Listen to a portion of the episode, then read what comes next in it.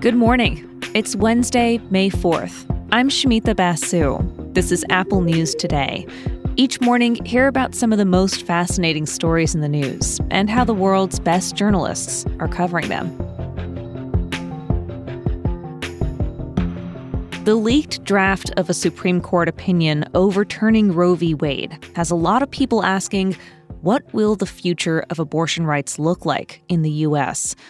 To answer this, we might have to look to the past, to a time before Roe.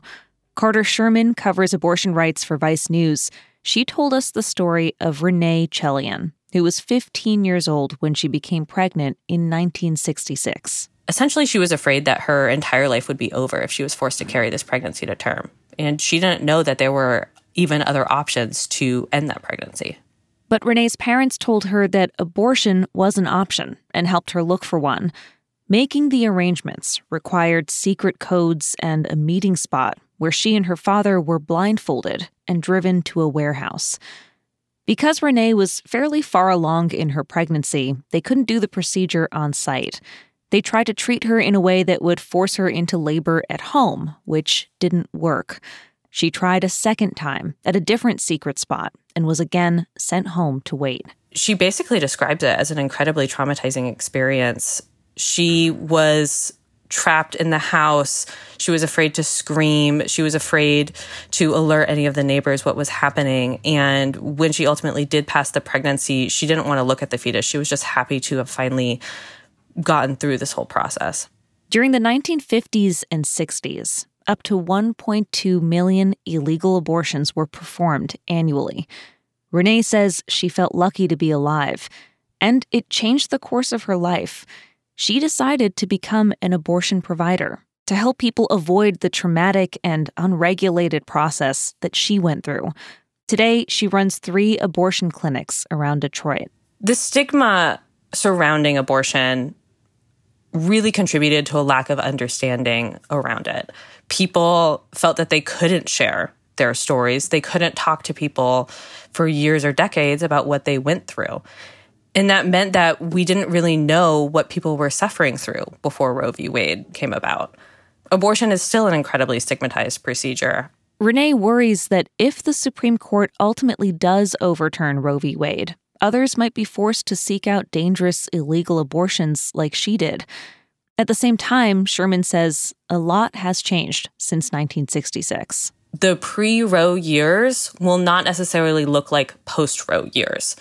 The technology of abortion has evolved so far that people will not only be limited to getting surgical abortions, people are able to access self managed abortions, and many medical experts say that you can self manage an abortion using pills safely.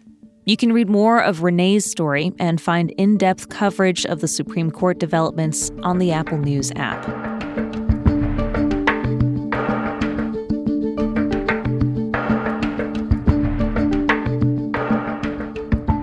The Supreme Court news and abortion are dominating the headlines right now. And that makes it easy to miss other important developments in politics and policy. Let's start on the campaign trail. Presidents may nominate Supreme Court justices, but senators determine which ones actually get the job. Keep that in mind when you watch midterm results, like in Ohio, where J.D. Vance is the winner of the Republican Senate primary. In his victory speech last night, he paid tribute to an important endorser. Um, I have absolutely got to thank the 45th, the President of the United States, Donald J. Trump. Ladies and gentlemen, this race was seen as an early test of Trump's influence. Bloomberg reports on how his backing seems to have helped Vance push ahead of a crowded GOP field. He'll face Democrat Tim Ryan in November. Other Trump backed candidates are seeing mixed results in polls so far.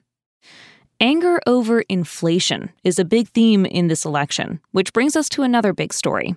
In Washington today, the Federal Reserve is expected to hike interest rates by half a percentage point. Credit card rates typically follow, so CNBC's personal finance team says that makes it even more important to pay down debt if you can.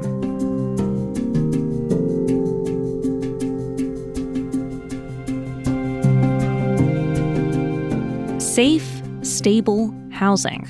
That's what many advocates for people who are homeless have said is key to helping them rebuild their lives. It's why San Francisco, a city that's seen homelessness skyrocket in the past few years, put tens of millions of dollars towards sheltering vulnerable people in hotels.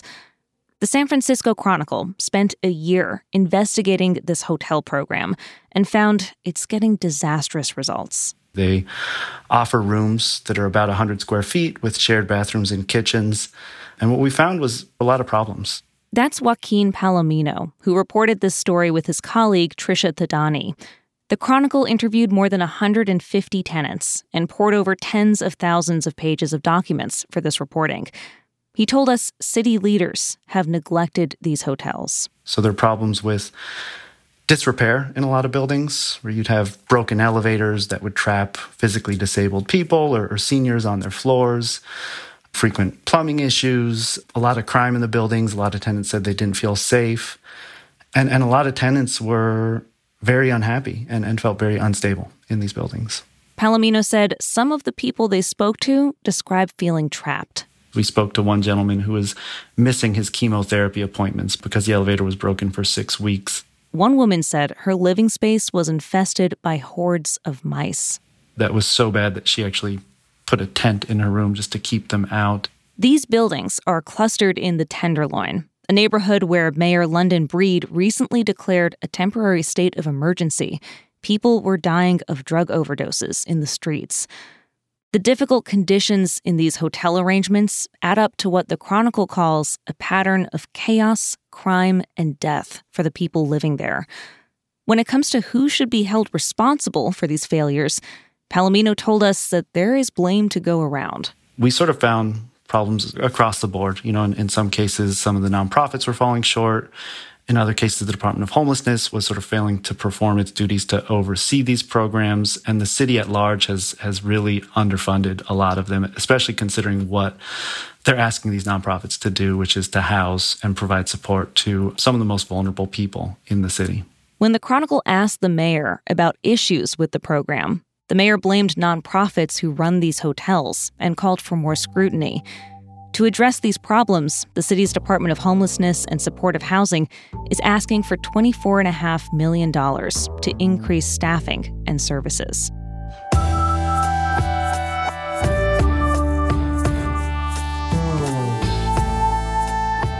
Finally, I wanted to flag a story that takes a step back and gives you the long view on Starbucks. This is by Fast Company, and it's been sparking a lot of interest. In a moment of renewed labor unrest, Starbucks is one of the most high profile American companies where employees have recently voted to join unions. As Fast Company explains, Starbucks had a long-time image as a progressive company. Workers got good benefits, part time workers were eligible for company stock. It wasn't the place where people expected to see a labor uprising. Just yesterday, the CEO offered expanded pay and benefits, but not to staffers in a union. The piece looks at tensions between the company and its famed baristas. A big sticking point is workload. The publicly traded company wants to sell as much coffee as possible. Staffers say they're being pushed too hard to do too much. It's a surprising look inside an iconic company where so many Americans get their daily coffee, and how the people who make that coffee are riding the wave of a national labor movement. You can read the whole story or just sit back and let a narrator read it to you in the Apple News app. You can also find all the stories we talked about today. We're back with more news tomorrow.